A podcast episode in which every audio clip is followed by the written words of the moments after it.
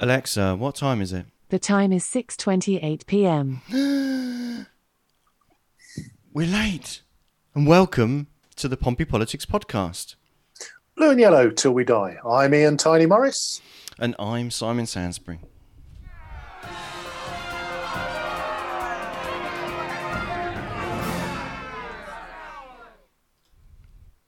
So, We, we nailed that the last couple of weeks, mate, haven't we? We were my fault, I think. We were gassing away, shooting the breeze, and suddenly it was 26 and we were in trouble. we you know, we were we were just getting comfortable, but we have some things lined up for you. So, how's your week been, Ian? Yeah, not too bad actually. But yeah, reasonably high energy and uh, got lots done. Got myself another 12 hour ban for a mute from Portsmouth Politics Facebook group. You Ah, you got yourself myself. you got Might your, have had a glass of wine last night. Might have been a racist person on there. I might have given them fair, frank, and perhaps direct feedback about the nature of their personality. But the lovely admins, I did warn them they were going to have to ban me, and they did. So fair play. Um, well, that's very gentlemanly behaviour of you to warn the um, to warn the admins in advance that they need to ban you. He says as he just remembers to actually stop the um, to stop the pl- the splash in front of ahead of the um, live live stream. Sorry, it was still showing uh, the Yeah, video. Our stream looks a, looks rather pixelated today. Um, my internet connection might be might be somewhat wobbly. I'm going to um, I'm going to risk and go to um, using my phone instead. So, um, yeah, well, yeah. So you got yourself banned again, Ian. Really? Do you never learn? Hello. Um, well, that was entirely my fault. So Yeah, I thought you had lashed something up there, mate. Yeah, I, I tried to switch to hotspot on my phone, which weirdly sometimes has a better connection than my broadband, um, and actually forgot that I hadn't enabled it on my phone. so pulled the This is a plug. disaster. Um, How's your week been then, apart from your technical apart, apart from me completely stuffing up using Zoom, um, fine. Um, thank you, by the way. I just got a message from uh, one of our avid listeners, Tracy, to say that um, to say that um, I'd gone quiet. I'm just going to make sure that we're still actually live streaming. We are. Um, so hopefully people can still hear me. I can't get back into the into the watching. Um, are we still here? Um, so yeah, so my week, um, I, I, I celebrate every week that isn't doesn't involve damage to me or to a, a cat. Yeah, Um, Yeah. which, which is a uh, which is a good thing. Um, anybody that was listening that strongly last week would know that I had a replacement keyboard which was really noisy. Now I've got a a um, instead of my temporary keyboard, I've now got a um, a better one, so I'm a bit quieter. Um, ah, I- there was something else I was going to say, which I can't remember what it is now.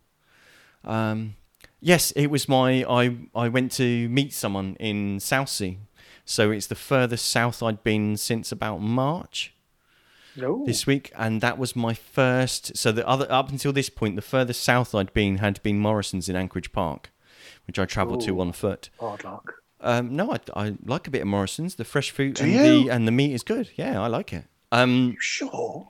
It's a ghastly northern affair. okay, um, but the food is great, and the, you know, I'm I'm not bothered by kind of you know, casting aspersions about them based on the origins of their founder. Um, so yes, so it was my first trip further south than the Morrisons, if we call that the line of demarcation, um, and um, it was also my first trip on public transport since about March. Oh, Um, so I went on the face train. up. I went on the train. I procured some face masks from a local shop, which were five pound for a pack of five disposable face masks. Which, um, the good thing is, is that if you've already got a face mask, the expression that you're pulling while they tell you that it's five pound for a pack of five disposable face masks is hidden. Which was kind I of like, think we got about 40 for about four quid. yeah. Well, I'd kind of not planned ahead. Ah, So- that's not the Sainsbury way. No, it's not, but it is the way of our conservative government, isn't it? So, um, so having having taken taken procurement lessons from Matt Hancock, Um, I basically left it to the last minute. Went to a local shop in the area, who I will not name, um, uh, late at night.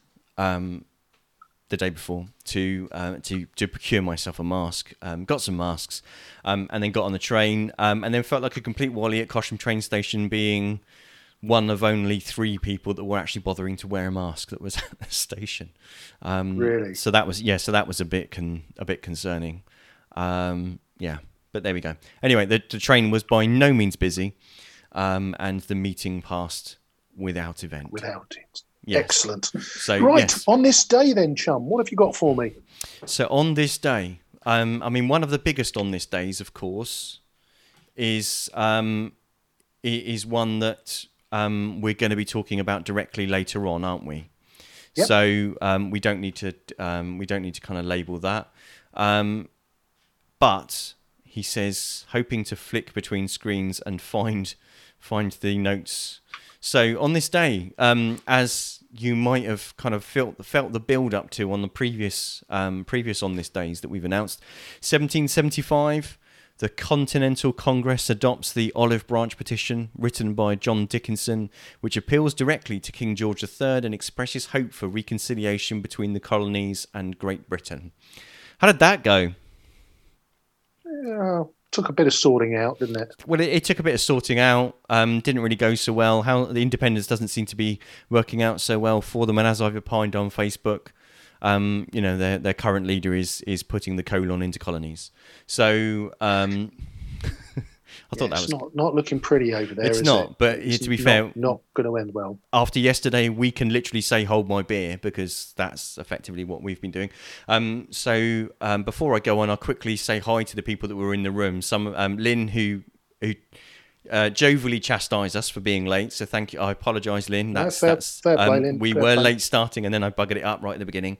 Um, so we've got Jill, Tracy. Um, and Malcolm has um, has joined the throng.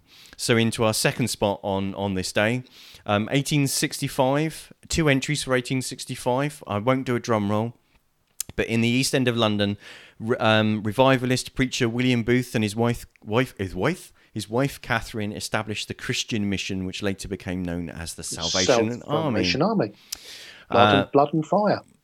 Um, indeed. Um, a, also, 1865, as I said, President Andrew Johnson signs an executive order that confirms the military conviction of Confederate sympathizers David E. Herold, G.A. Atzerodt, Lewis Payne, Mary E. Surratt, Michael O'Loughlin, Edwin Spa- Edward Spangler, Samuel Arnold, and Samuel A. Mudd who were arraigned on May 9th and convicted on July 5th for maliciously, unlawfully, and traitorously conspiring with several others, including John Wilkes Booth, who had assassinated President Lincoln on April 14th.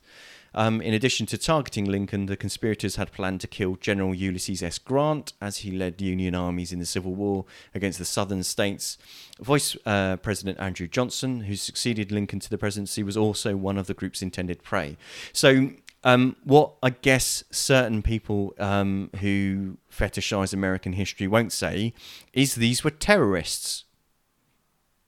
Well, it's the yeah, one man's freedom fighter is another man's terrorist, isn't it? It's, yes, uh, but you know, you know- people that are willing to go to war with their own country in order to reserve preserve their right to own other people. Um, um, it was yeah, very interesting. I, uh, Billy Bragg touched on on it in on one of his.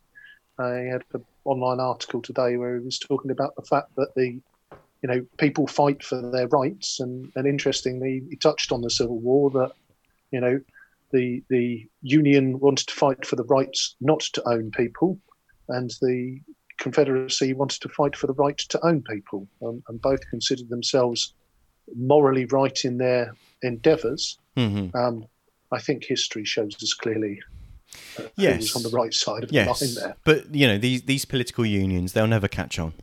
Yeah. Um, in 1946, French designer Louis Réard, um, that was ru- rubbish pronunciation, that was worthy That of you, Ian, poor. um, unveils a daring two piece swimsuit at the Piscine Molitor.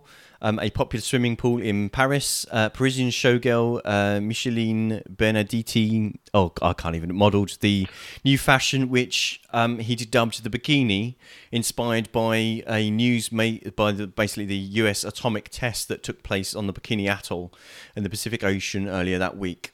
So we owe the name of skimpy swimwear to nuclear weapons tests in the Pacific. Yeah. Interesting. Yeah, strange, isn't it? I, Yeah. I knew the two were linked, but I didn't. Um, Well, there we go. Yeah. Uh, 1996, Dolly the sheep, the first mammal to be successfully cloned from an adult cell, is born at the Roslin In- Institute in Scotland.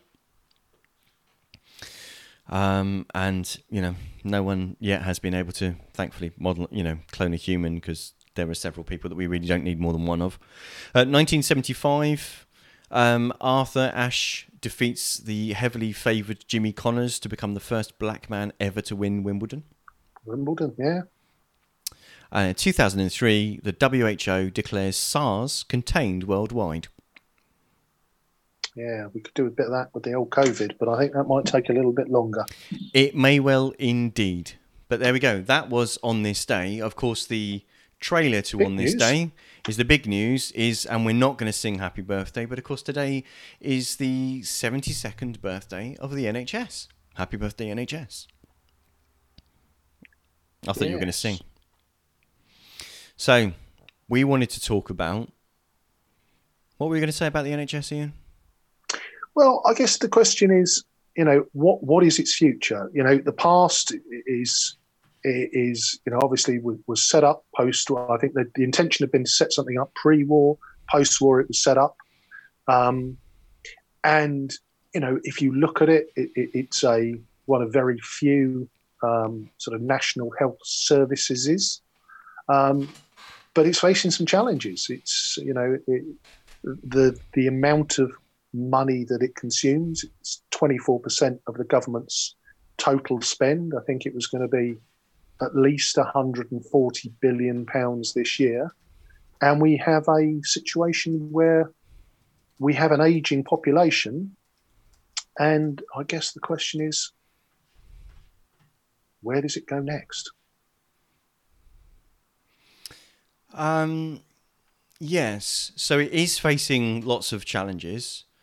Um, but I mean, considering that you know when it was when it was formed, are you sure about that twenty four percent figure?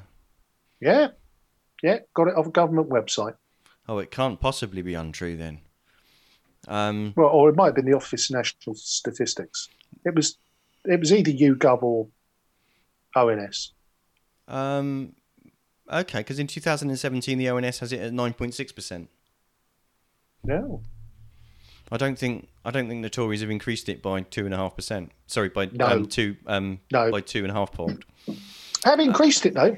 It's an interesting one. So, well, in no- terms of the compound spend, three point seven percent every year since it was built. Slowed down a bit in the last ten years because cash has been a bit tight. Um, but yeah, um, a lot of cash. there are many people that would probably try to point, um, and I'm not going to do that now. That um, that trying to claim that increases in spending is great, but if you don't, if you exclude the fact that you cut a load of spending, or exclude the fact that actually the requirement required spending is actually increasing at a greater level, then it's not, and it, it might be an increase, but you're still behind. Um, Oh yeah, I, I, and again, look, I, I wouldn't defend that situation. Um, you know, my my my view to put my cards on the table mhm. Is that the NHS is a bottomless pit in terms of money, and you can you no government, whatever their car, the, the color or aspiration, will ever be able to pour enough money in it to stop us having the the, the conversation, because you have a situation where you have a population that is aging.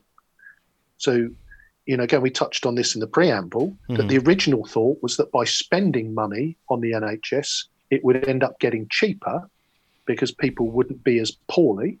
But what we're actually seeing is people living longer.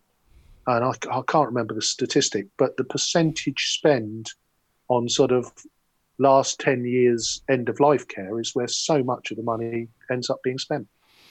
Um, well, we have this, um, I guess, fortunate problem in that, um, for want of a better phrase, in that we have people that are living longer, and we have medical advances and technological advances that mean that we're able to discover illnesses that previously we wouldn't, and we're able to treat illnesses that previously, uh, previously we wouldn't. Um, I yeah, um, just as an uh, um, I, I've looked at the um, the latest the two the 2020 figures for um, public expenditure. It's it's it's not it's it's it's under um, ten percent. It's way under ten percent.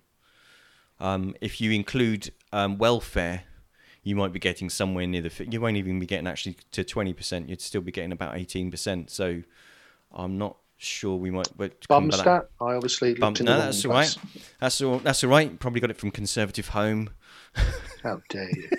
Um, so um, yeah, I, I well, from what is the future for it? I think we have a situation where, um, thankfully, people are living longer. We need to bring, to my mind, we need to we need to actually have a national care service. Um, because we have this strange situation where we have a national health, but care is is kind of somehow separate. We need a grown up conversation about how we're actually going to pay for those things because they are more expensive. You know, for example, dementia care is really really expensive, and Yep. um, people that have end of life care. I don't mean in the palliative sort of sense. I mean in the um, you know they're less cognitive. Uh, they have less cognitive abilities. They need actual Yep. um, you know co- uh, comfort care to look after them. Um, those those things are um, are expensive, and we have Well- um, we have a a large aging uh, population. So adult conversations are required about how we how we pay for that. Although to be fair, Theresa May tried to do that in the 2017 election, and it didn't really work out so well for her. Well, and and that's that for me is a fascinating situation. So uh, again, uh, a, a slightly personal share. My my mum had motor neuron disease, so had to go into a nursing home, and she lived in her council flat, so had no assets to her name, but she went into the home, and the council picked up the bill for her um, her room, which was just over a thousand pounds a week. Now, mum lived in a home very happily, could not fault the staff or the levels of service or care that she got. You know, absolutely fantastic. She lived there for just over two years. So that cost the taxpayer about £130,000. Now, the absurdity is, had my mum lived in her flat, then at the time of her passing and owned her flat, my brother and I would have been in for a cheeky 150k windfall, 75k each, lovely, on the hip. Yet somebody else had to pay for mum's care. Uh, and I, I, you know, that desperately unpopular, you know, policy in the 2017 manifesto, which we've dropped. For me, that was the fairest, probably most socialist policy we had ever put into any manifesto. That was and before you'd heard of Rishi Sunak, right? of. Well, it it, it kind of seemed to come out of nowhere, didn't it? Really, it seemed to be quite a shock. I don't. I, I mean, I, I I'm not necessarily saying it was a good or a bad idea. I think from a point of view of putting the conversation on the table, it was a conversation that needed to be had. Um, but um, in the last few weeks of a general election, doesn't seem to be the right time to have that sort of conversation. Um, No, so Well, I, I've I've always believed that, that you know Jeremy Corbyn was was running our PR campaign on that, so somebody had got insight. But I guess my point is to, to your point you make there, Simon, is that we've got to have a grown up conversation about these costs, and the fact is that that I I I don't I can't think of anything else where we would look at somebody's personal wealth and say they can keep all of their personal wealth and for their care somebody else can pay for it. I think it speaks to um, I think it speaks to that that weird thing about aspiration in the sense that as parents people want to leave um, advantageous situations. And I don't mean in a in a dishonest sort of way. I mean, they want to leave their children on, and their grandchildren in a Yep. much more um, better situation than they than they were in themselves. Um, so there, I guess there's kind of something about um, I want to, you know, I want to leave this to my children, not to have the state take a great big chunk out of it. Thanks very much. Um, and I and I can understand a bit the motivation of that. But the differences between we, we're talking about the way the kind of the massive masses of inequalities in this is that's the difference between someone leaving a house that's worth three hundred thousand to their two children um, Yes. as, as an estate. Between that and the difference between someone who's actually um, who's actually got considerably more um, material wealth um, or considerably more um, assets in other in other forms. Um, and this was another conversation that we kind of skirted around in our, in our preamble when we were, when we were prepping the show. Was kind of this conversation about you know considering kind of physical assets or savings as assets, but from a point of view of is it is it fair that the house that someone was hoping to leave to their children or hoping you know expecting that their children children would to be honest clear it and sell it and you know set know, that would that would aid them is it fair that that expectation expectation is deprived of them um, by using that house in order to pay for care but it only pays for it up to a certain amount i forget is it to, up to up to the last kind of 25000 Twenty-three thousand. Twenty-three thousand. So, um, so is is that a fair question? And, and again, I'm not answering that. I'm I'm just repeating the question. Versus, if they don't, then actually it's people that, by and large, at the moment, are people actually earning considerably less than they would have, who have considerably less wealth than they do, are paying for that care through their taxes. And is that fair? Yeah, Um, and, and that, and that is that is my that Answers- is my problem with it. answers on a is that- postcard.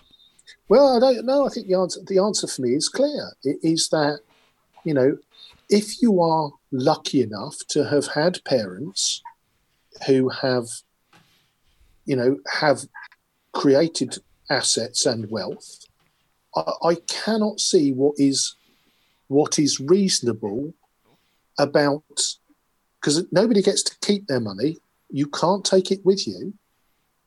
I, I cannot see a moral argument that says medium low paid workers should have to pay more taxes such that somebody gets a hundred thousand, two hundred thousand pound windfall when their parents die and the house passes to them. It it it feels obscene to me. Yeah, and that, and that's kind of, I mean, I guess that's kind of one end of the argument, isn't it? I mean, we we've kind of gone I've down a little bit. socialist. I feel so dirty. I- Ian needs, need, I think Ian kind of feel, feels that he needs kind of scrubbing down at this point. Um, but uh, I mean, aside from that, with regards to how we pay for, you know, you know, how we pay for healthcare, how we pay for NHS care, how we pay for, um, um, you know, all, all of the other types of care that are actually, you know, the, these these people that today, on the 72nd anniversary of the NHS, we're celebrating, and we found over the last couple of months that these are these are actually pro- quite possibly the most valuable people in our in our society because they've quite literally been keeping us going. Um, but at the same time, we want to argue about whether they have the right mo- whether the organisations that they work in have the right have the right amount of money and support and actually work well together. A lot of it is, but if I'm honest, my concern is that some of the um, siloing of these organisations creates issues where they can't communicate with each other, where they can't provide joined up care. Um, and that kind of that causes problems in hospitals where people can't be Yep, released, and, and, care. and and that was the example when when my mum had to be discharged into care. Uh, she was in a ward that the that QA had opened up that had about thirty, almost exclusively elderly ladies in them, who clinically there was nothing wrong with them, but there was nowhere there was there was no care setting for them to be discharged into. So you're right. If it isn't joined up, then you know you, you, get a situation where you know one one problem um, begets another. I mean, uh, for me, I've got some optimism during the pandemic. I've I've had two appointments with my doctor. um, which have worked perfectly well as a telephone conversation. And you know, when you look at the statistics, that I think it's twenty five percent of appointments aren't kept, then you know that that move to virtual appointments there's got to be an efficiency gain in that. It's got to mean that you're going to speak to a medical profession professional much faster than you do. Um, I, I, I think I mean virtual consultations were kind of like something that was on periphery. There were a lot of there were some organisations actually offering them prior to the prior to the pandemic, mm. weren't there? That that weren't um, NHS um, that were doing the, you know offering them privately. Um, and there's a there's a value in it, and I think maybe some of the some of the positives out of the out of the current situation is that it's in some ways forced us to consider things that perhaps we didn't do because we were uncomfortable about before, or just didn't try. That may actually save us a bit of time and save us a bit of effort. Obviously, the mm. the best thing would be that if you make an appointment with your doctor, keep it, and if you're not going to keep it, ring them up in advance and tell them because it's it's you know we all value our doctors. Why waste their time? Um, so there, there's a there's a there's a value in that. But for but for me, I think I, I um I liked the idea of the and it's been the Lib Dem policy for quite some time now um, of a of hypothecating um, a penny in the pound increase on income tax. Um, in order to um, direct that money actually towards the health service, in order to in order to give it the extra bit that it needs. Um, but there are also other things that we need to do in order to make sure that um, that um, that the next generation of doctors and nurses and other care professionals um, get the support that they need to study and to um, and to welcome them and encourage them to actually join and stay in in those in those vital services. Because if we don't, we're, we're in a situation where we're wondering where our health professionals are all going because they're you know getting tired and um, and feeling kind of um, overworked and undervalued, and um, for one reason or another leaving the profession. But we we need to we need to be encouraging that next generation, that stream of people to come in. And I don't think that there's enough joined up about that. I don't think um, I don't think it was a good idea to get rid of the um, the nursing bursaries and, and things like that that that helped support people to join the profession. No, definitely. That, you know, again, and I, I, I, I, have still not found anybody that thought that was a good idea. So I'm still not quite sure how that ever got through. So you have a situation where you know, let us and again, it, it's another investment. But you know, we're we're we're in an age where it is clear that, that, that we're going to need to change the model of the NHS. I, I, don't think it can. As I say, my personal thought is you can't just keep pouring money into it. Um, I, I think there is a, I think there is a place for a discussion to be had that says that, you know, for some services, that there should be a charge. And again, it's interesting when you start discussing that, people go purple and start screaming about selling off our beloved NHS. But if you want an eye test, you've got to pay. If you want to go and see the dentist for a checkup, you've got to pay. And I, have never quite understood why those two services sort of fell outside. But if it's your eye or your teeth health, you have to make a contribution. But everything else is free and gratis. Doesn't I, quite makes sense to me. Uh, um, I think there's a conversation to be had there. It depends on kind of how you, how you would how you would set it.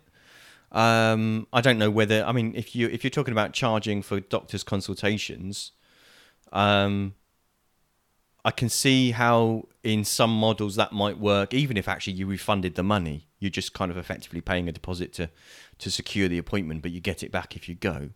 Um, would this would stop people can you know stop people not showing up to the appointments? But the, tr- I, the the concern for me would be is the very people that you wouldn't want to avoid um, the consultation with their doctor would would actually be put off of um, of, of visiting their GP or making that appointment um, because because there's an initial kind of because uh, there's an initial um, cost to it. Um, I think Lynn is telling me that that's a road to ruin. So um, so that's a uh, that's an interesting point. I mean, it's I I I think there's there's the other part of what are we? I mean, we have a better understanding and thankfully a better, more open dialogue about mental health and well-being um, than we than we have done previously, and, and waiting times for um, mental health services um, are you know are, ex- are exorbitantly long, except unless you are in literally the most extreme of cases, um, and it's Yep. and it's and it's horrifying that if you really need help, you can't get it until the point that it actually becomes life threatening. That's that's that's terrifying. And and and I, I don't disagree, Simon. And this is but this is where I think that the the the grown up discussion about funding has to happen because we all agree we want more nurses and doctors, and you know we both agree that the nursing bursary would be an excellent way to to to kickstart that and incentivize people into that profession. We know we need those people, but then when they qualify, we've got to pay for them. We know we've got problems in the mental health arena where there just simply isn't enough provision in there. We know we've got a problem in, you know, the elderly and adult social care. All of the problems are really, really easy to point at. And that was that, my opening gambit was you will never pour enough money into all of those things to get them to where people say, that's it, they're fixed, that they're good now. Well, I, I, I don't. To be fair, I, I, I honestly don't think there'll ever be a point where it is fixed because that's just not the nature of society, is it? You're always kind of seeking progression, um, and quite rightly so. That's that's civilization. Um, but I also think the other the other side of it is actually looking at prevention because you can save money in the long term. You save the the exorbitant, you know, the massive costs in treatment that you could actually save by investing money in finding ways to encourage people and you, you know seen it in people giving up smoking um, encouraging Yep. people to lead more active lifestyles which is something that we've seen a bit of actually in um, in lockdown. We've seen people choose to use active transport instead of their cars. But sadly as things are kind of relaxing because people aren't uh, are being discouraged from using public transport they're actually now you know some people are kind of leaping back into their cars. So in some ways we need to do something about stopping the the vicious circle that is there and actually there's there's probably savings to be made in preventative care um, education and you know however we motivate people to look after themselves better. And I I, I, lead, I hold myself up absolutely not as an example of looking after yourself well um, that um, that those things are actually going to lead to us feeling better and actually living longer and living healthier lives and requiring actually less expensive intervention.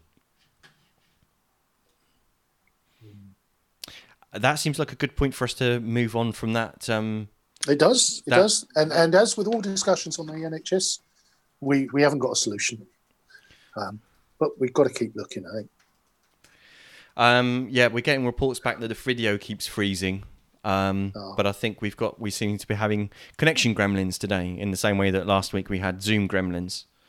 Um, so um, let's just keep our fingers crossed and hope that we carry on.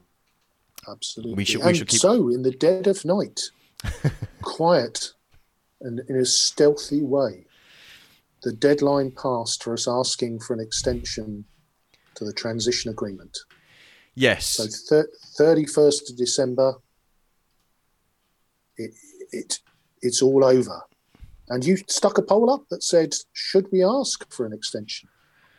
Uh, What, yes. What did our What did our people say? Indeed, Simon? I, I asked the um, I asked the great and the good po- um, Pompey Politics podcast listeners, um, and they they answered in their numbers, um, and it was really interesting that we had uh, we had a total of ninety seven responses that gave us um, that gave us an answer, um, seventy five saying that we should have asked for an extension, and twenty two saying that we shouldn't, and because basically we waited long enough, let's get the hell on with it.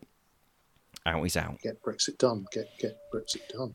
it, uh, just in case there is like a th- you know one person in the room that that isn't aware of the context that was the point that the end of June was the last day at which the UK government could have asked the European Parliament um, if um, basically to extend our transition period.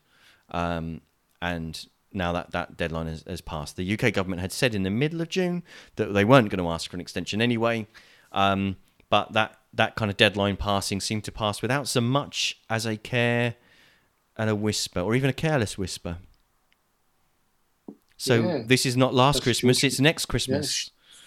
Yeah. That- I- I- yeah. no, I ca we we try to make really strenuous links to musical yeah. music, but Yeah. sometimes they work, sometimes they don't. So, um, yes, um, as everybody will be aware, we left the European Union on at the end of January because that was our um, our first live broadcast. It was. Um, so we marked it in style. Um, but now, what we, you know, basically that means that the clock is ticking about finding an agreement or not finding an agreement by the end of the year. Um, so yeah, so the so most what do you people reckon? Do you think we will? think we will what get an agreement. Yeah. I Or do think you think it's WTO all the way?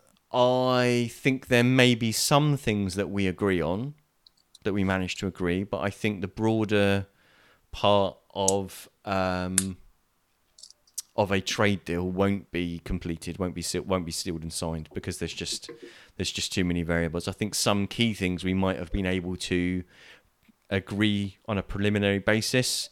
And I guess maybe it's possible that we might be able to say, oh, well, in good faith, we're going to be we're heading in this direction, so we'll keep calm and carry on. Um, and then Johnson's government will be able to say, well, that wasn't us asking for the extension; that was just us agreeing that that's part of the negotiation. I don't know, but I am concerned that we appear to be drifting towards the. I think the latest is they call it an Australia deal, which is, by the way, no deal. There is no deal. Australia doesn't have a deal with the EU. Um, so um, that is concerning because we're not really set up for that. And coming on the back of a pandemic and the impacts that there are going to be on our economy, um, that might cause us some severe problems. Yeah, it's a funny one for me. I kind of there, there's there's part of me that still thinks there's an element of brinkmanship on both sides. Mm. That you know nobody wants to be seen to blink first, um, and you know uh, I guess the question is, you know, with, with all of the stuff that's been talked about, you know, are we going to see an eleventh hour arrangement? I, you know, I, I'm. There's part of me thinks we could have, should have got this tied up by now, but we, you know, we ended up in a position where, as we discussed at, at inordinate length, everybody could agree what they didn't want. Nobody could agree what they did. Yeah, which um, I guess was one of the reasons why the pan the box shouldn't have been opened by Pandora in the first place. Um, but we are where we are. Um, weirdly, um, as much as I can understand the logical case for us um, needing an extension at this point, um, I think politically we're the wrong people to be asking for it. By we, I mean as in Romainery types, because we're the last people that should be asking for this because we've been painted as the you just want to delay Brexit, you just want to stop us getting our Brexit all the way through this. Um, and actually, um, us saying it isn't going to change the minds of anybody that actually wanted it. Um, and in in some respect, it just is more of the same as far as as far as they're concerned. So in a in a weird kind of way, um, do you know what? I think that actually, unless the people that want Brexit to be, um, and I want Brexit to be effective, I didn't want it at all, but it's happened. Um, so I want it to be as good as it can be. But if the people that wanted it in the first place also want it to be as good as it can be, rather than some ideological self, you know, stabbing yourself in your own face exercise, then they should be kind of asking and pressing for those sorts of things. Some of them were, some of them don't seem to be. I just think the last thing the world needed was a load of Remain types saying, "Ah, we should delay a bit more of Brexit." Yeah, no, and I think I think to be honest with you, Simon, there is an element of look. If we look at this whole thing, more time hasn't helped, has it? You know, Um, we, we've we, we've we've said, oh, we just need another. Oh, can we just have another three, oh, But- six, nine? Could we just have another year? See, And it, it's got it's got us nowhere. There's an element of of it's just kicking the can down the street. Well, to, to some degree, yes, but the the fundamental problem remained, and, and both of us have kind of been, in, you know, been involved in um, in projects and kind of working working with timelines and dealing with those sorts of things. So, um, in any sort of situation, if you keep changing what you want the project to do, then no amount of time will ever be enough. You will always need Correct. to keep extending your deadline. If you're clear about what your expectations are and you um, and what you're needing to work work through is how you get there, then actually it's possible to be really um, robust and ruthless about about your deadlines. The problem with Brexit is that it wasn't the latter; it was the former, um, and now it does really appear that we're getting the sort of Brexit that certain people told us that we weren't going to get, that we were going to get, you know, the deals are going to be signed the next day. No one's talking about leaving the single market and the customs union. Um, they need Yeah. us more than they need All of that baloney And I guess the is I guess the thing is, Simon, that still might be the case. We just don't know. it's it- it's not going to happen. It's not, you know, that I'm sorry, that's just absolute fantasy.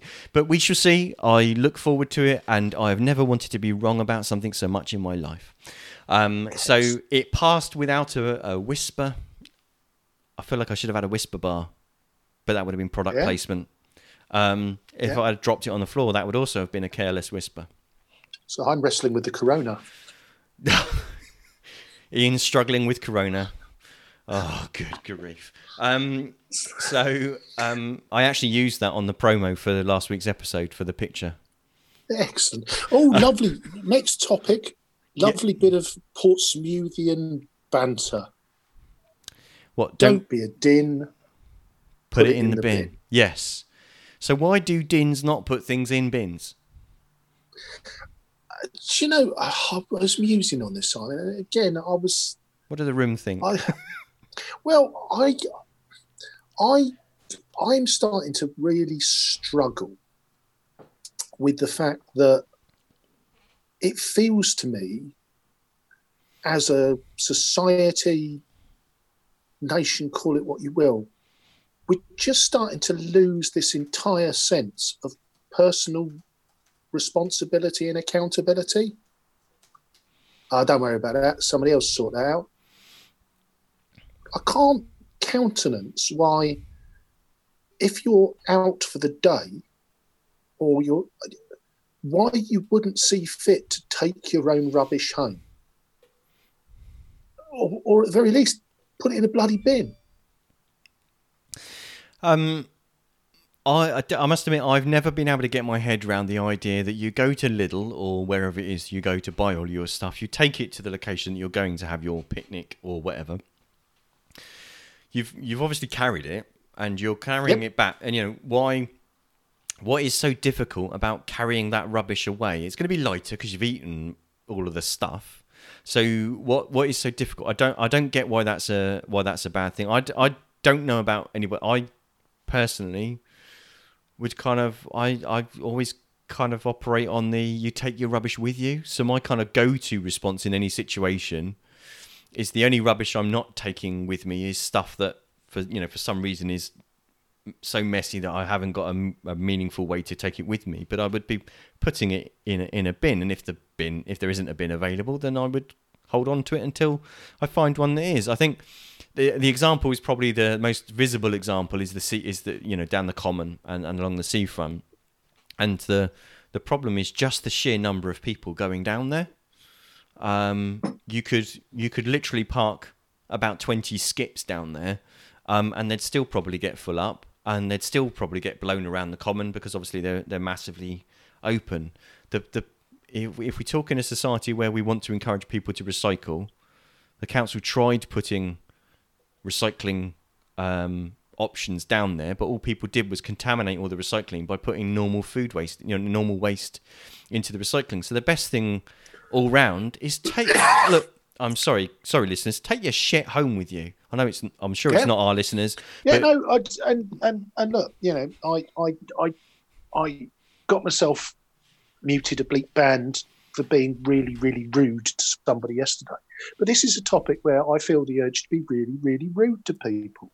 I just I, I and but the thing that I can't get is that no decent person believes that to leave your to get up from your picnic and leave the litter where it lays is reasonable.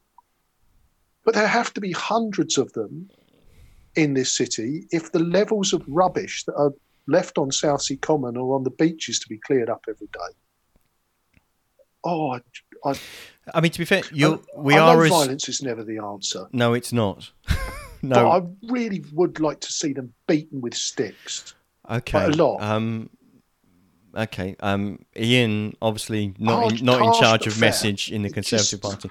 Um, Well, so I mean, um, you could fine them, I suppose, but you know, Um, but also don't forget, not all of the visitors to the seafront are from Yep. Portsmouth. So not all No, of them have a, have a True. vested connection in the city and actually concerned about the hundred and sixty thousand pounds it cost the Yes. council to clear up the shit last year. Um, not everybody, not everybody from is from this place who is actually that bothered about it. So, um, we might which joke hit them with about sticks even harder.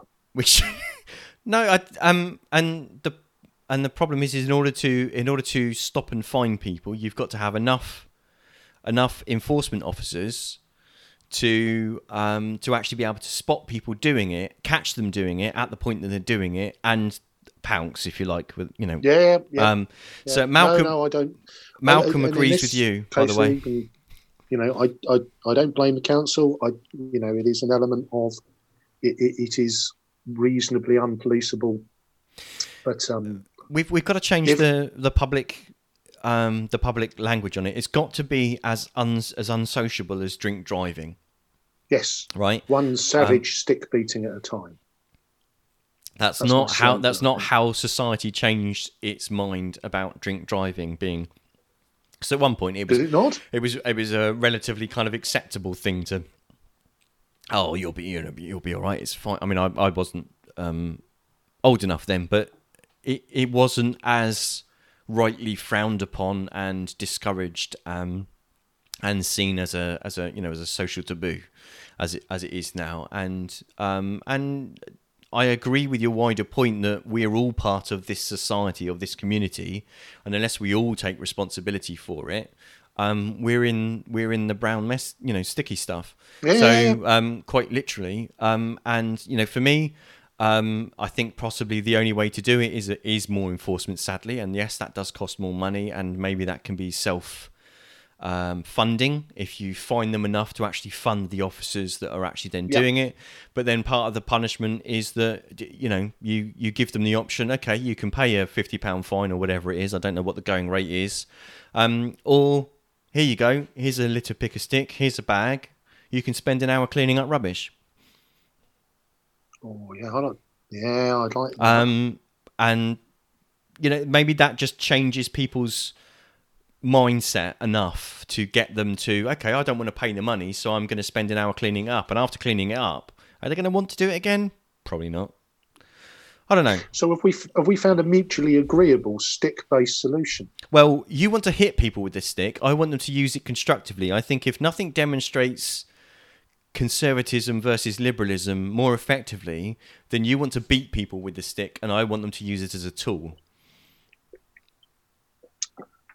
Yeah. I, I feel like I should I should write that insightful analysis um, to both of the leadership candidates because that will be useful. yeah, Um, no, I think you should. More I'm sure Layla and Ed will do well probably without it. Um, okay, so yeah. So next. final section: Sir Ed Davey versus the other one. Oh, I thought we were going to do that. I thought we were going to we were going to talk about the media furore, weren't we? Oh, the media. Sorry, no. Yeah, we'll leave the Lib Dems. But- oh, yeah, well, we should were gonna briefly- leave the Lib Dems. We were going to literally Um, briefly mention, weren't we? And as a, as a sentence, sorry, I've I Yes, You're quite no, right. No, no, I missed the one. The uh, and interesting. The brief media furore yes was was in the Express. Thirty-six towns and cities that will have to go into lockdown.